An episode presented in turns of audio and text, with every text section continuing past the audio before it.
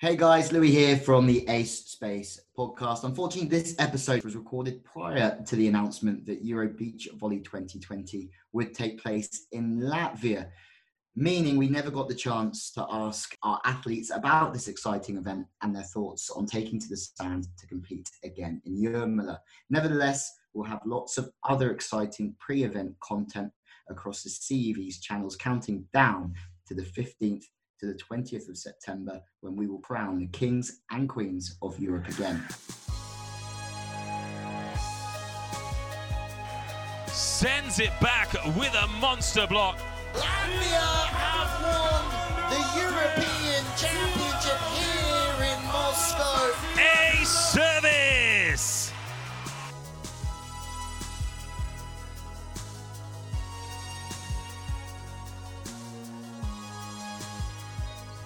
Hello there and welcome to the Ace Space. We are back again with another exciting episode with one of the world's best volleyballers. We have had some absolutely enthralling episodes so far, and we have another one for you this week. My name is Louis Letts and I will be today's host. On other occasions, it will be Dave Rogers, and we will be joined by our CV volleyballing wizards, Matt Rogers or Daniel Meneley. Today, we are joined with Dan. Dan, how are you, mate? How's Luxembourg? You've got some good news for us coming out of Luxembourg, haven't you, this week? Yeah, Luxembourg's great. They just announced that the restaurants will be opening tomorrow, so I'm ready to just sink my teeth into a nice McDonald's hamburger and fries right now. Other fast food brands are obviously available out there as well. But maybe we're trying to look for a McDonald's endorsement, so that's all. All the way. I'm glad, mate. It's been a tough few weeks for you in Luxembourg. You've been on strict lockdown rules, so it's. I'm happy that you're going to be happy feasting away. We are rotating, obviously, these podcasts around four of the world's biggest stars to kick off the Ace Space. We're recording remotely due to the current situation. I'm in London, Dan's in Luxembourg, and our guest is in Latvia today. Well, there's one clue. We're going to alternate these with our unscripted and debate series, which will come out on a Friday. Right.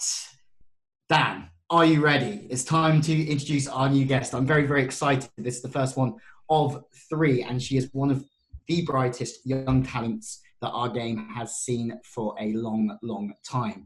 2018 FIVB Top Rookie, 2019 FIVB Most Improved Team, 2019 European Champion, and also one of three teams to qualify for the Olympic Games last year as well. The first ever NCAA collegiate beach volleyball player to qualify for the Olympic Games. That's some stat as well. 2016 under-22 European champion, gold at the under-18s as well, and a third at the under-17s World Championships in Mexico. Welcome to the A-Space, Tina Graudina. How are you doing? Hello, how are you? You did such a good job of summing it all up. Did I miss anything? Because I knew no, nothing. I hadn't heard it all together before, so it's interesting. There's also 25 individual awards from the USA as well that I could have added in that I missed out. So 25 awards from different sort of. Wow. You're doing pretty well. Yes, I guess so. How's Latvia? How are you these times?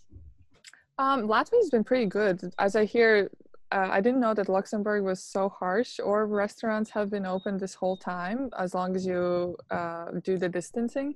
But of course, all the gyms are closed, all the indoor facilities for training are closed. So we've been going on a more relaxed schedule for training for the past month or so.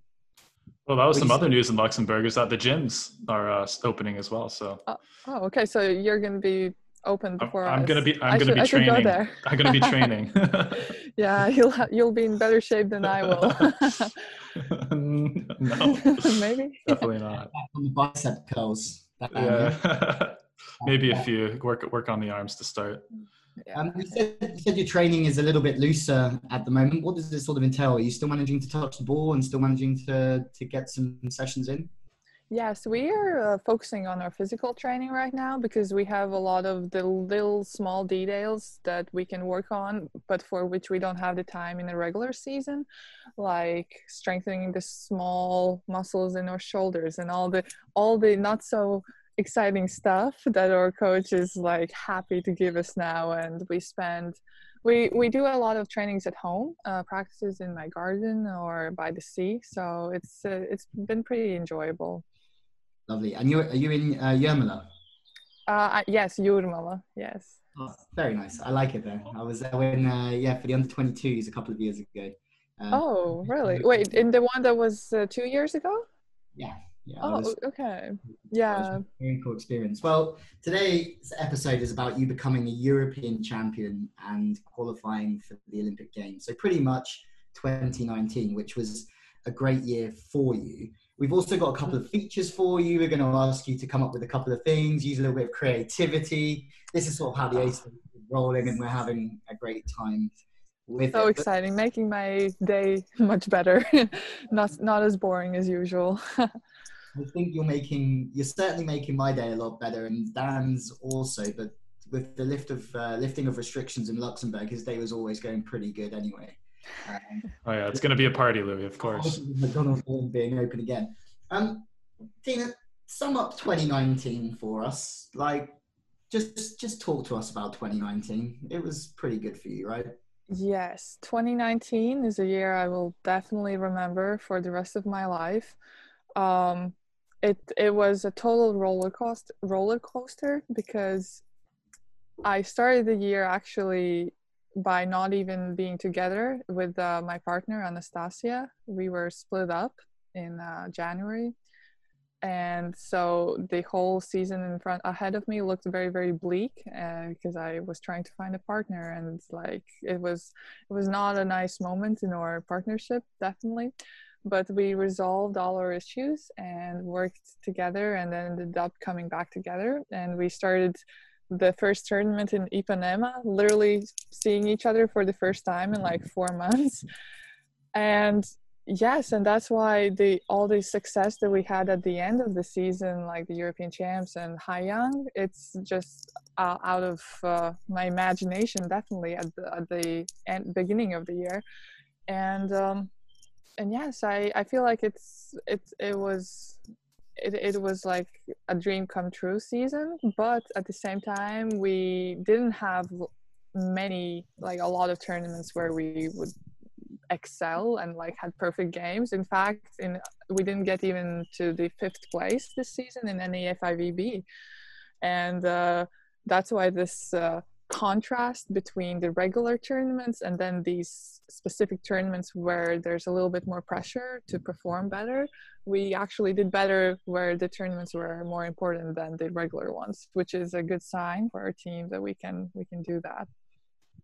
Wow, talking about the roller coaster, I didn't know that you guys had chosen to sort of go your separate ways at the start of the season. And well, yeah, we definitely didn't want to advertise it or like put it out in social media. So because we didn't know, there were like a lot of negotiations with the federation, with our coach, between ourselves and everything, and that's why nothing was clear, and we didn't put out like a clear statement. Okay, we've split up, but yeah, for a month or 2 months we were.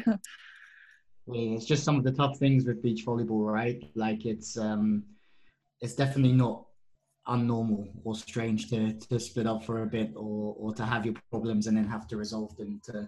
Yeah, because it's so funny. At the end of the day, we're playing together only because of our volleyball skills, not because of personal character compatibility. And yeah, but I'm so lucky that me and Nastia, that we're actually very good friends as well. And you know how like high pressure environments, like you sometimes get some kind of arguments and stuff like that, but yeah, we're good now. Wow, perfect. So it was worth all of those it was definitely worth all of those bad times to come through and have those times at the end, right? If karma, not karma, but like, you know, the goods and bad moments, then yeah, they definitely evened out in this year, even ending more on a positive note, definitely, for sure. I find it fascinating that you guys rock up to Brazil not having seen each other and play a World Tour event. And that's one question we've got here is like, how does that planning, especially with you being in America, like how does that disrupt your international career? Or is it sort of a, we've obviously got an episode coming very, very soon about your time in the States, but how does that interrupt your preparation for 2019, for example?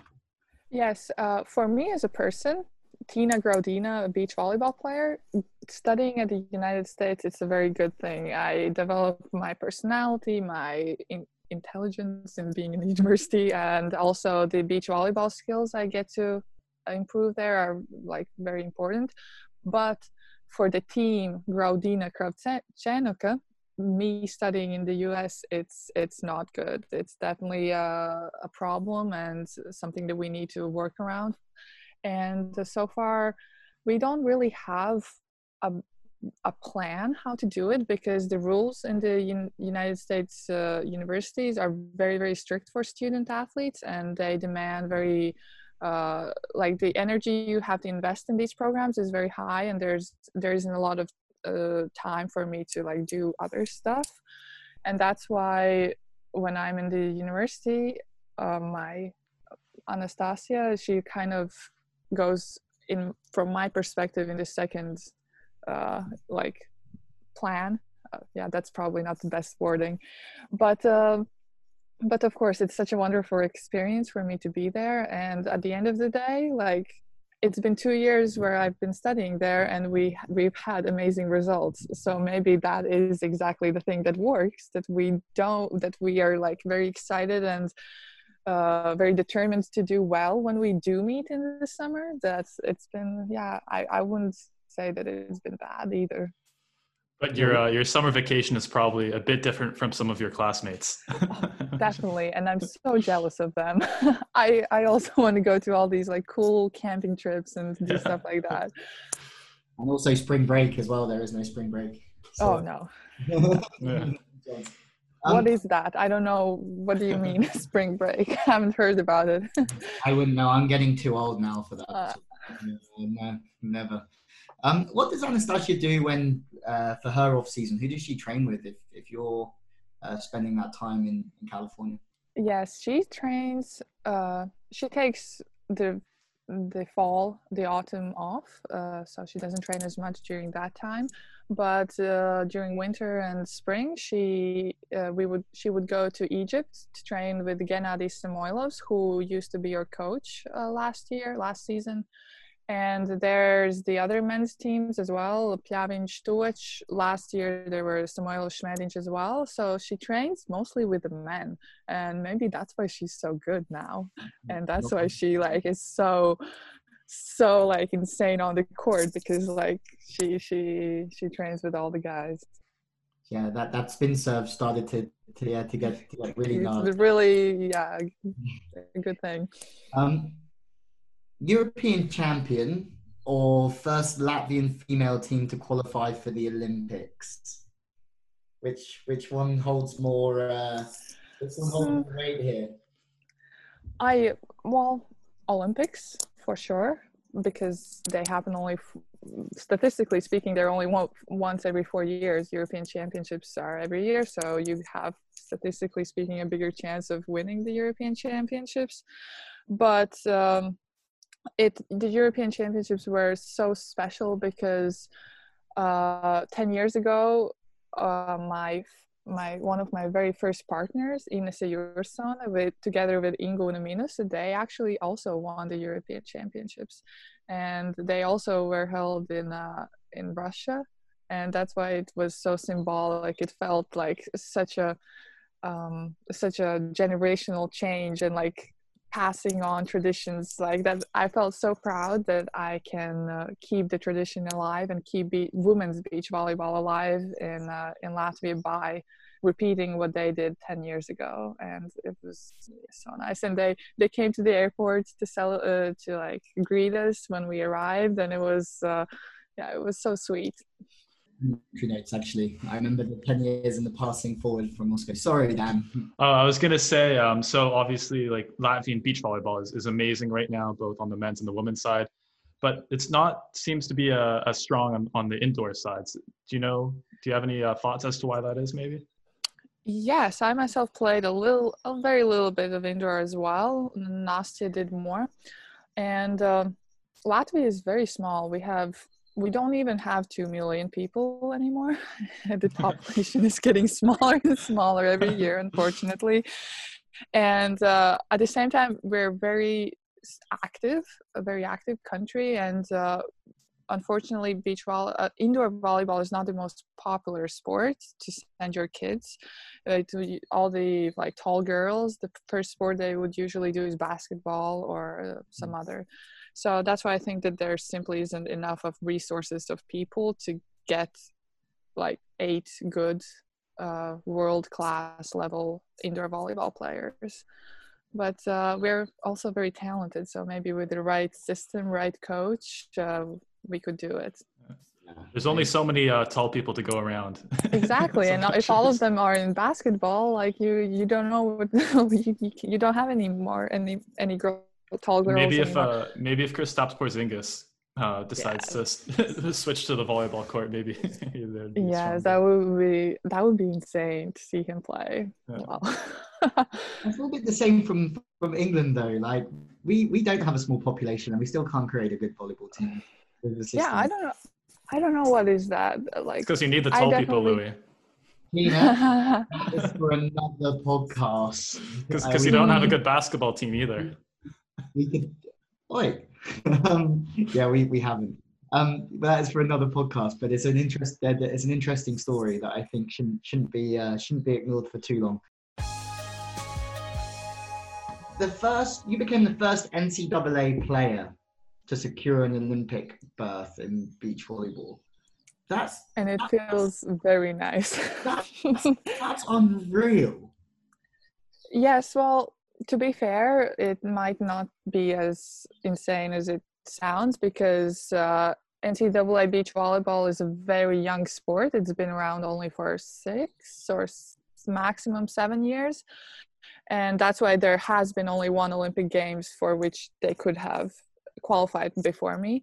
But yes, I happened to be the one, but also the competition was very, very intense because Sarah Sponsel or Sara Hughes they also graduated, or Kelly Claes.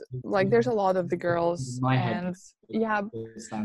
But their disadvantage is that they're from the United States and only 2 teams get to go from there. So even if in fact they are higher in the world ranking than I am, I got the ticket. So yeah, so I feel very fortunate about that.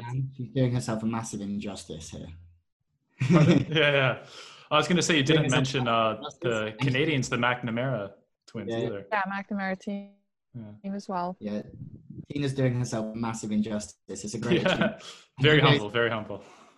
And she goes into the history books forever with that achievement against some very good players. But the amount of players that will come through that system into women's volleyball over the next few years is going to be crazy. And you're always going to be that person, which is, I think, is going to be pretty cool.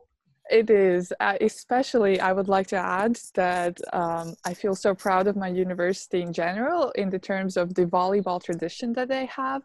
For example, in the World Tour alone, we have 4 players who have finished USC are going to. So it's me, it's April Ross, Sara Hughes, Kelly Claes, and then from the men's side it's Tri Bourne as well. And it's 5 players who come from one university, and I think it's insane, and it feels so nice to keep it going.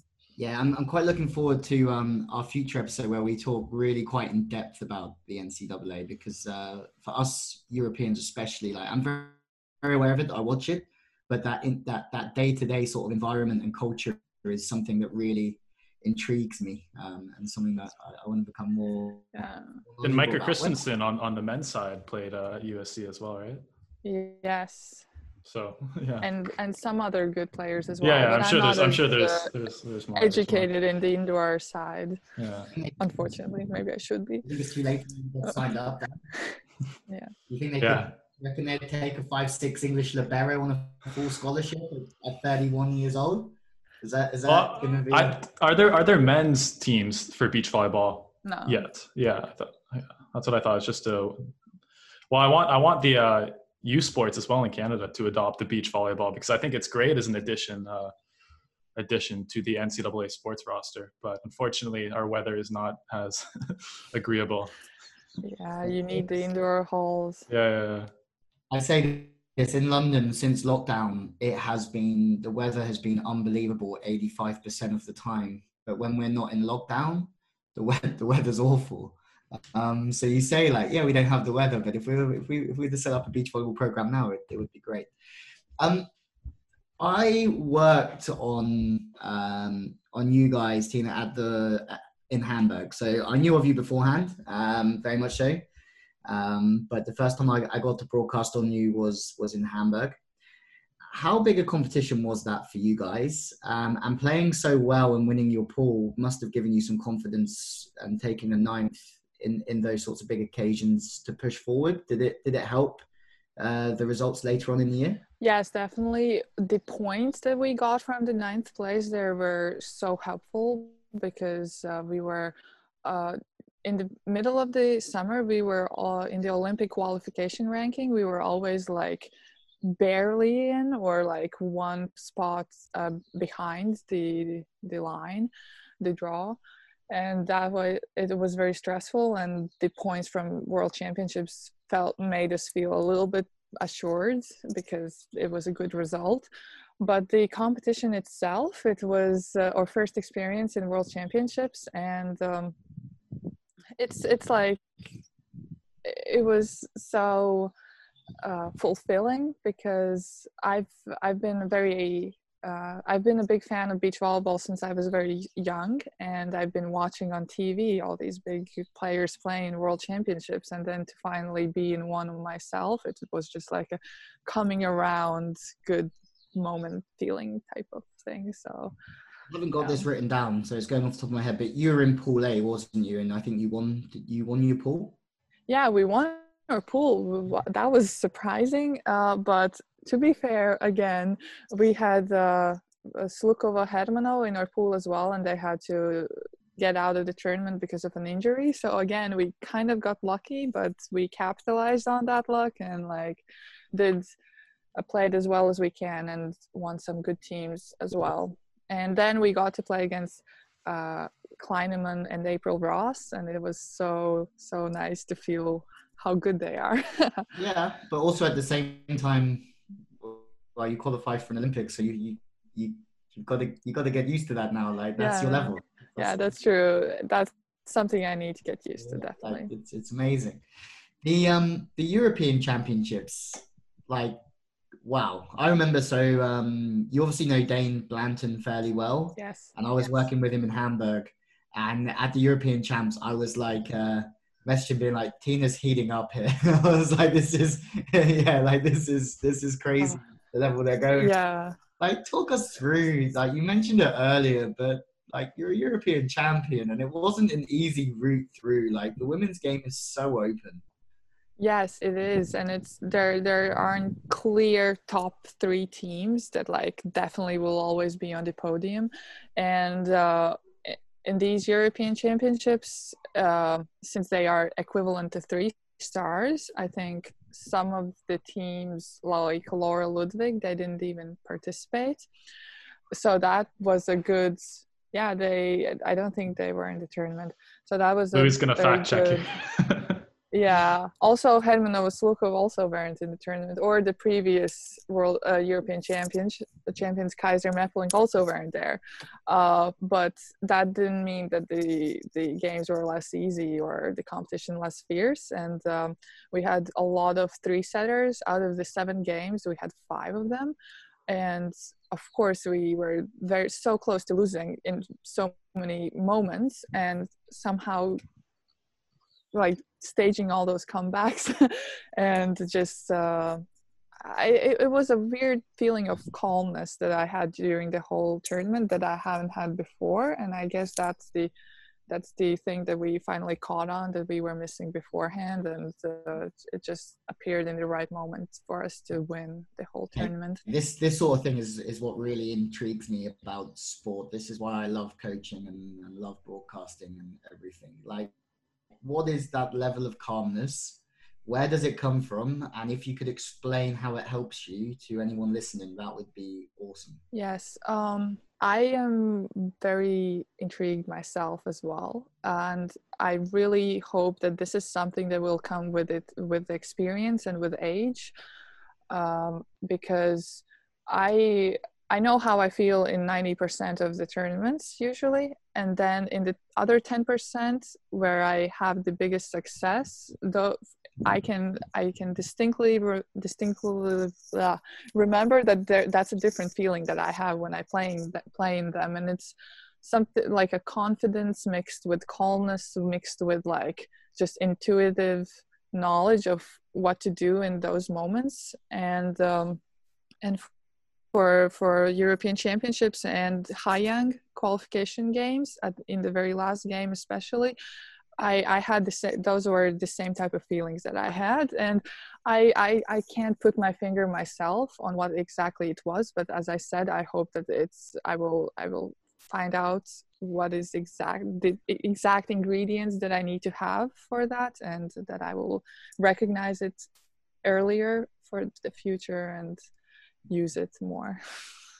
I'm intrigued by sports psychology and always have been, like studying it and stuff like that. But if you could put that into a bottle and keep it, it's worth its weight in gold, right? Like it's that one thing that's like, where is it? I'm trying to get to that. That's a fool. Yeah. If you find it, that's a fortune. You'll use it for the rest of my life. And that's nice that I have felt it, and I will try to find the answer to this riddle in my next seasons to come.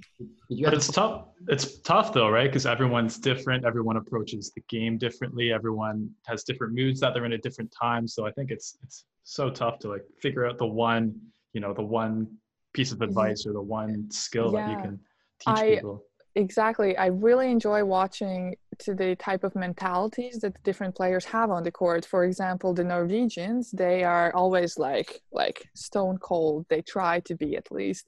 Then there's the Brazilians who, you know, that if they are stone cold, that they're playing like shit. It's not going to happen. They need to have the fire there. And I'm still not sure which type of player I am, because looking on the TV at myself, I seem pretty calm, but I remember how I feel at those moments. I feel like I'm screaming, I'm like so energetic, but then it doesn't look like that on the TV. So another thing that I need to keep working on. Because Laura was talking about how like she's got used to being more methodical in the way that she oversees everything at times. I listened to some of the things that she has to say, and I thought I have to try some things as well for myself. What do you think, what kind of player do you think Dan is, and what kind of player do you think I am? Like, do you reckon one of us is a hothead and the other one's a bit cooler, or? Yeah, I think Dan definitely, like, he has like this fire coming out, like very emotional, like arguing with the referee, hitting the net, definitely. I see. Well, I'm like Tina. I always remember myself being really energetic in a game, and then obviously all of my games aren't broadcast like yours are, but if I do watch myself playing later, I'm like, oh, I'm actually pretty relaxed. Yeah, I look pretty calm. Yeah, that's how I feel. Same thing with me. Louis, what about you? I was a hothead. I was a complete hothead. I stopped playing at 23, but I was playing like 5 different sports I wanted to coach, and I've learned so much about how I should have been as a player when I was through coaching. But yeah, it's interesting. It's something that really, really intrigues me. How did you sort of come through? You talked about those close games, and Greece, Germany, Spain, experienced teams. Like, can you explain how the momentum started to shift with you guys? Like, what was the mood in the camp throughout those games, or how it, or maybe a better question is, from where you started the season, at that point, how did it change in the European Champs? Or Yes, I believe that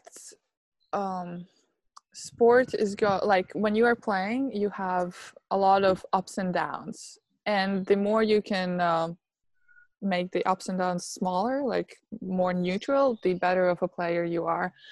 And I believe that it also happens in bigger periods of time, like in seasons. And for example, last season we lost almost every single one of our third sets, and it was very painful. And the memory and the experience of all the games that we had last year, I think finally summed up to the critical mass where this year we were able to recognize the moments where we had to push more or keep our calm better, and this experience just helped us to finally win those third setters by those 2 points. And it's like this small detail, but it's finally accumulated from all of our previous experiences. Is that why you guys almost split up, because you couldn't win a third set? No, it will not that. No. Well, it sucks too. We can talk about it later. Yeah, but it sucks. It's horrible. You like go off the court and you're like, why the hell was I even like playing? Why did I even win the one set if I can't win the other? I was going to say it sucks at the time, but then in hindsight, you're probably like, okay, well, I realize now that I needed that experience in order to be where I am today. So yeah, and I had people saying that to me. They were like, "You don't worry, like it's all gonna come back to you at some point, or like later, or sooner or later." And I was like, "No, like I want to win now. I don't care about the future. I want to win now." But yeah, it's all experience, right? It's all and every team has to go through those stages to get. Oh, the painful losses. Oh. Yeah, definitely. Everybody has like those crazy stories. Yeah, but not all of us get to qualify for the Olympics after.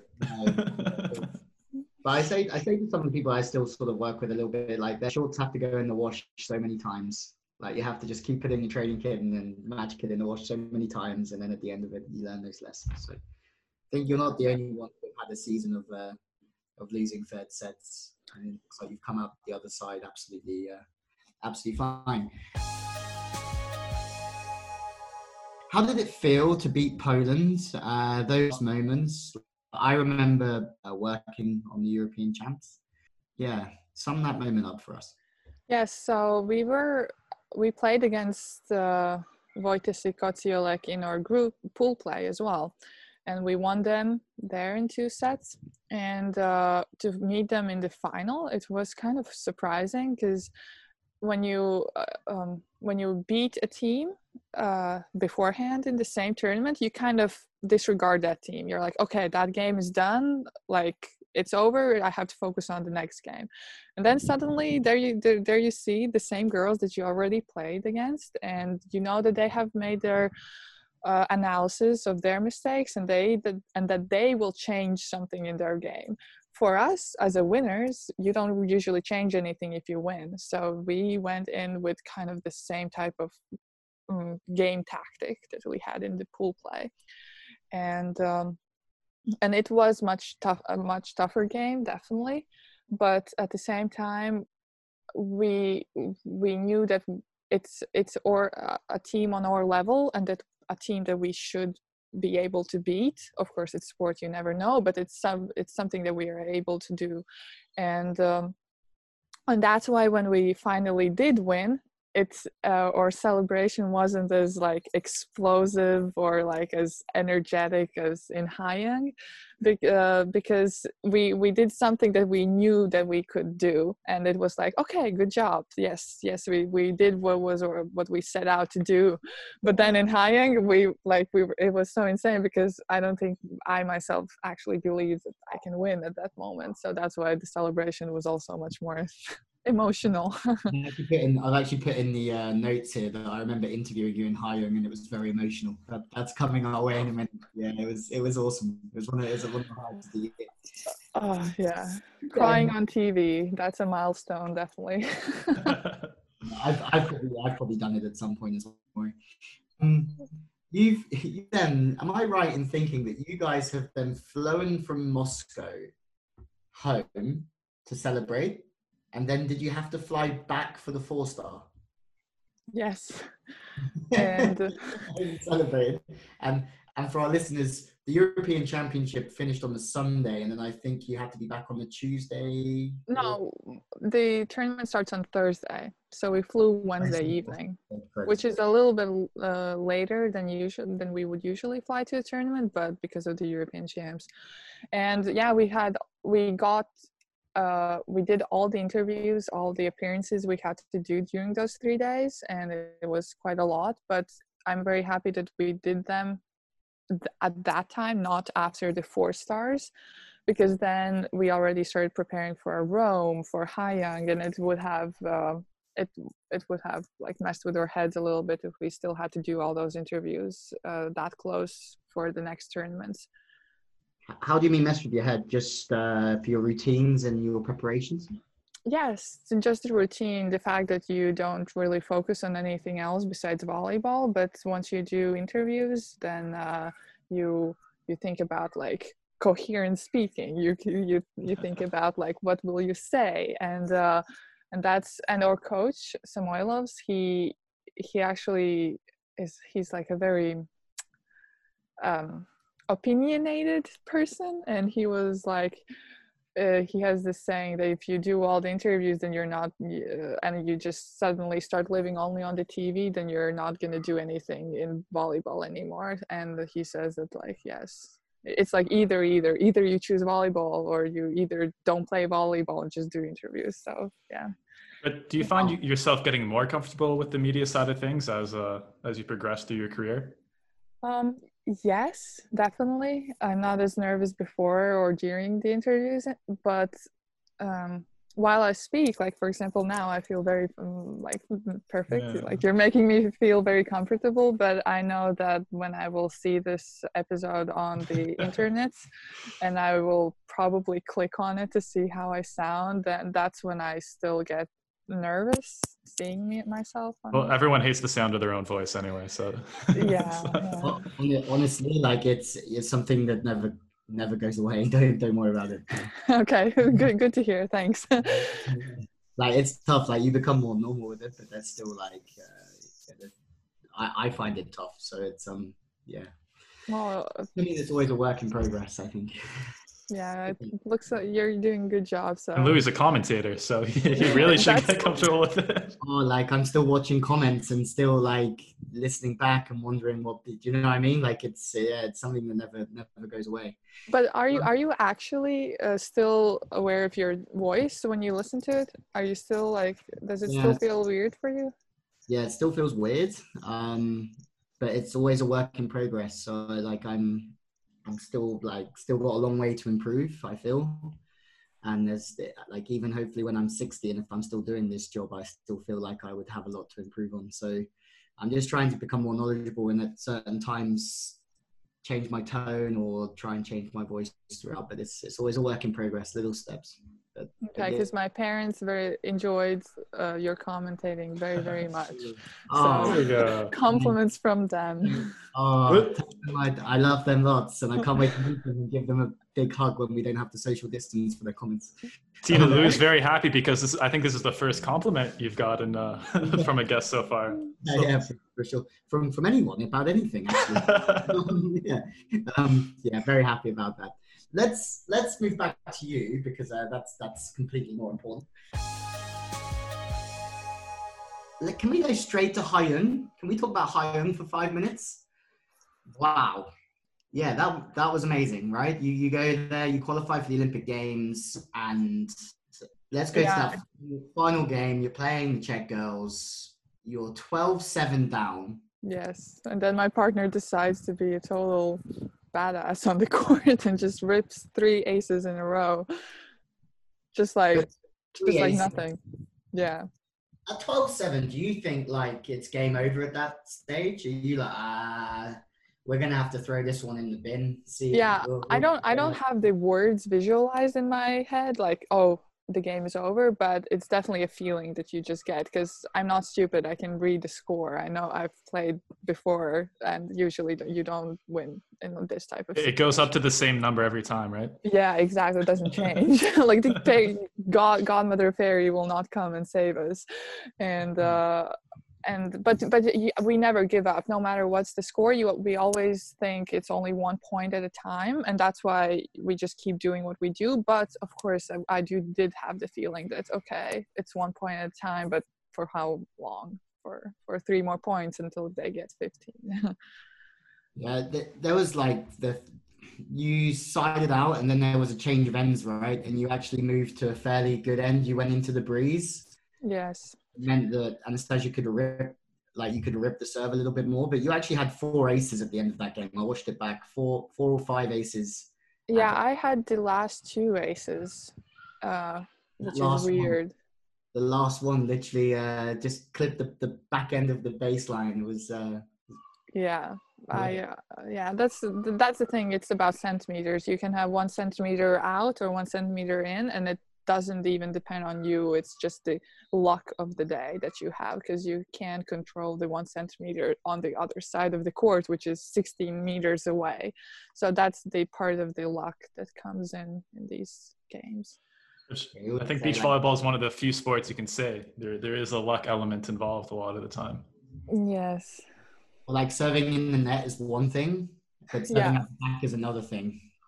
Yeah, like, that's true.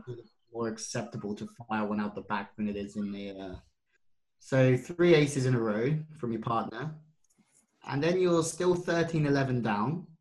Yes, there's an amazing challenge on a net touch. Oh my gosh, okay, I definitely want to speak about this. No, I'm gonna bring it up because it was absolutely mad. It was. When I thought about it, I was insane. Like, what I was thinking. So there's this rally, and I hear with my ears that she, like, the touch of the net, you know how the net has a distinctive sound, but I didn't see it. I only heard it a little bit. And I looked at the referees and they don't say anything. So it was like, net, like she touched the net. And then I realized that they're not going to stop the game because I'm screaming. So I was like, challenge. And at that moment, the ball flew over to our side. And we actually had the ball. We could have just I could have set it and hit the ball, and it's a point for us, no challenge needed. But I was so convinced that she touched it. So I was like, challenge. And then the referee stopped the play in the air. And I requested the challenge, and we had to wait for 2 minutes. I don't know. On the court, it felt like forever. And only 10 seconds in, I realized it's 13-11. If I was wrong, if I heard, I don't know, some fan hit the something, if the sound was wrong, then it would be 14-11 and we go to the bad side. But thankfully, yeah, the challenge was right, and we got 13-12, which is a huge difference in the third set, and kept playing. But yeah, while we were waiting, I definitely realized how risky it was for me to call this challenge. I watched that last set back. I'm broadcasting it. I'm like, yeah, there's a challenge for a net touch, and yeah, it's being turned, that is a net touch, or however you want to broadcast it. And then I thought about it, and I was like, that is a gutsy move at 13. You're cool, the most minimal net touch when she's on the way down, turning away from the net. I think it was And my partner, she was when I realized what I did, I was like, oh my gosh, Nastya, I hope I'm right. And she didn't even want to hear it. She was like, okay, I don't care.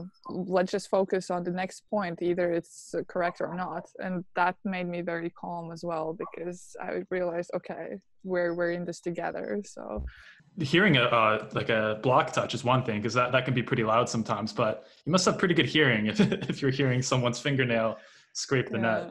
It was minuscule. It's awesome, and those little things add to this story. Yeah, thank God that they actually even noticed it in the challenge. But it just shows the importance of challenges, because I feel like you're going to probably mention the next challenge that the Czech girls also requested about my block, and it's also such a minuscule thing that the referees called wrong. And on my part, my challenge, it also was a missed call for them. So those are 2 points that in the last points of the third set are, and it's so important that, so I'm very happy that the challenge was even available. I agree, but also like the referees are under pressure. Some, like the game is moving so quick. Everything is like blink of an eye, and yeah, it came through very well for you. So then block Graudina 13-all. You go back to serve. How does the game? You missed that one, but it's okay. You make up for it later. Okay. How does it start to change? Like you've obviously like gone from being the underdogs. You've said like that little thing in you when you're 12-7 down. How has that little thing in you now changed? It's hard to say because you're just in the moment. You love beach volleyball at the end of the day, at the end of that moment, and that's all you focus on: how to like touch the ball, where to jump. So you don't really focus on the feelings of the general feelings that much. But nice. Yes. And then you you hit a couple of grade 2 balls at that time. Yeah. And a couple of aces. It must have been ridiculously like unbelievable feelings at that time. Yes, it felt like I really like to read a lot of books, and I've read a lot of these like hero stories where at the end of in the final like scene they like put together all the things that they've learned in their lifetime, and they succeed. And I kind of felt a little bit like that in the game as well, because when I hit the 2 balls, I think I made the decision to do that because I've had also a lot of lost games where I decide not to hit the 2-second ball over, and we lose the point because it's a bad set, because I tried to set it from under the net. And I decided to just go with it when I hit over on 2, and it worked very well. And yeah, it was just like a perfect ending for us. Perfect plays at the end of the third set. Not the whole game; it wasn't perfect at all. The wind was so insane. At some points, I couldn't like even hit the ball over, so I just like bumped it. But yeah, it was crazy conditions in Haiyang. I just I remember the first day in Haiyang. It was I arrived at like 10 o'clock at night Chinese time, and the first broadcast was like 8 a.m. in the morning, and. I just remember that whole weekend being one big days for me, like massively, like just recovering. That interview at the end was so emotional. Like it was awesome. It was a really like, watching it back. Like it was great TV there. Very good TV. I had to pull it together to even say something. And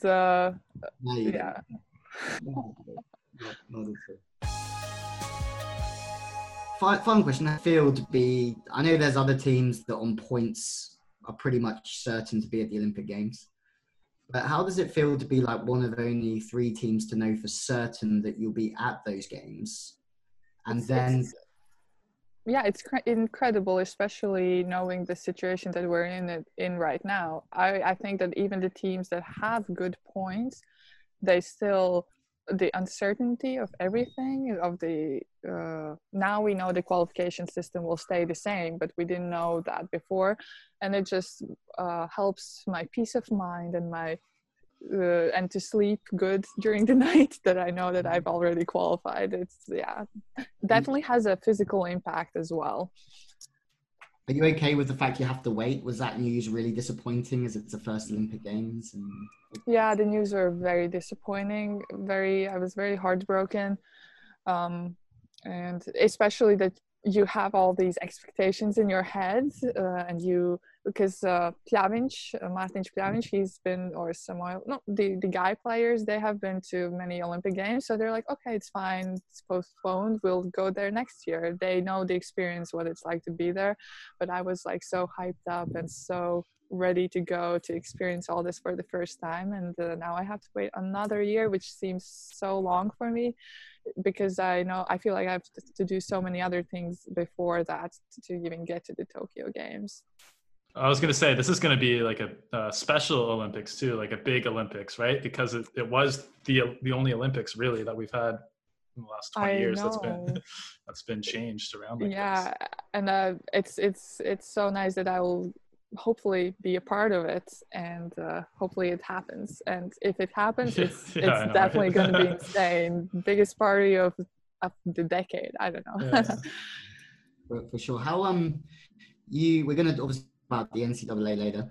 But you put your studies on hold for a year, didn't you, to try and qualify for? To try and qualify but prepare for the Olympics. Is that something that's going to be deferred for another year, or do you have to go back to school? I don't have to go back to the school, but 2 gap years in a row, it's a little bit too much for me just to not study for that long. And also because the longer I stay a student in USC, the longer I can't receive prize money. And of course, money is money, but it's not that important, but it's also very important, of course. And I would rather just... get my studies done so that I can finally officially count as a professional beach volleyball player, because right now that's not the status that I have. So yes, interesting. I think that opens up a can of worms for a future episode. Louis, if you want to have an NCAA athlete debate, that's a big topic in North America right now. That is a huge debate, and something that we look forward to hearing more opinions on as we go forward. Right, features, Dan, for episode number 1. Tina, so we have a feature called Rips and Tips. Obviously, you've already given a lot of advice, I think, throughout the episode on, how to come back in tough moments and how you developed that skill over your volleyball journey so far. But do you just want to sum it up for the listeners? What's the best way to come back in those tough situations? Of course, it all comes with experience, and the more painful losses you have, the bigger the chance in the future you'll stop having them. But some tips I would say is that what I say to myself always is, even if you're like 5 or 6 points down, all you need is 1 good serve, 1 good block, and 1 opponent error.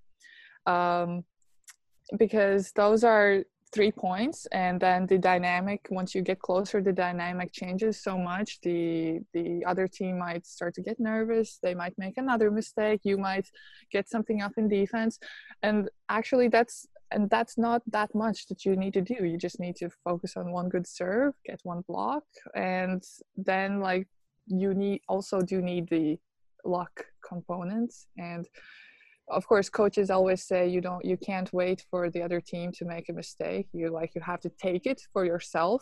But when you're that much down and you don't have that much room to make good plays, that's where the luck comes in, and you kind of need to have it to make a good comeback. But yeah, that's about it. Good. Combination of skill and luck. I like that. It's honest, right? Yeah. Mystery Man. Okay, and for our last feature for this first episode, I'm going to play a clue from our Mystery Man. So I'm just going to go over all the clues we know already, just to repeat for you and also for our listeners. So here are what we know so far about this Mystery Man. He plays volleyball. Okay. Indoor that's volleyball. That's a good clue. Volleyball. He has won the Champions League before. His shoe size is 14. He's right-handed. He has won a European championships. He's best known for attacking or spiking. He's played for 2 clubs over his career, and he was born in the year 1988. And I'm going to play our next clue now for all of us. Have you ever won the World Championships? No. Did you hear that? Yes. He said no. So he's never won the World Championships, in case anyone didn't hear that on the episode. So Tina, any guesses here? Very interesting. I have not a clue. No worries. We don't have to dwell on it. Louis and I think it took us a while to figure it out. So, but you know who that is, right? Yes. Okay. Is he? Does he speak more than... No. We don't know any more information. Oh, okay. We can't give any more information away. Yeah. This is it. Yeah. We can't play 20 questions here, unfortunately. Yeah. It's quite a tough one. But it was a tough one. Yeah. The one that gave it away for me was that he's only played for 2 clubs, and that for somebody of that level to have achieved so much and only play for 2 clubs, it narrowed it down for me completely to one person. There you have it. That is the end of episode 1 with Tina Graudina. Tina, thank you so much. It's been amazing to have you. And if every episode is as interesting as that one, then we are in for an absolute treat. So I'm looking forward to the next episode. Thank you. Had the pleasure of talking with you guys. The pleasure's been all ours. Dan the man, the statistics man, thank you very much for joining us from Luxembourg. Yeah, thanks, Louis, and thanks, Tina, as well, for joining us. This was great. Dude, enjoy that McDonald's whenever it comes your way. I will. Don't worry. In the near future. And to our listeners, make sure that you subscribe, tell your friends. You can suggest guests for us. You can even send us some questions to ask the world's best volleyballers. Use the hashtag #LetVolleyballTalk. You can find us wherever you find any other podcast. From myself, Louis Lett, the CEV, and the Ace Space, that's all we've got time for this week, and we will see you again very, very soon. From us, goodbye.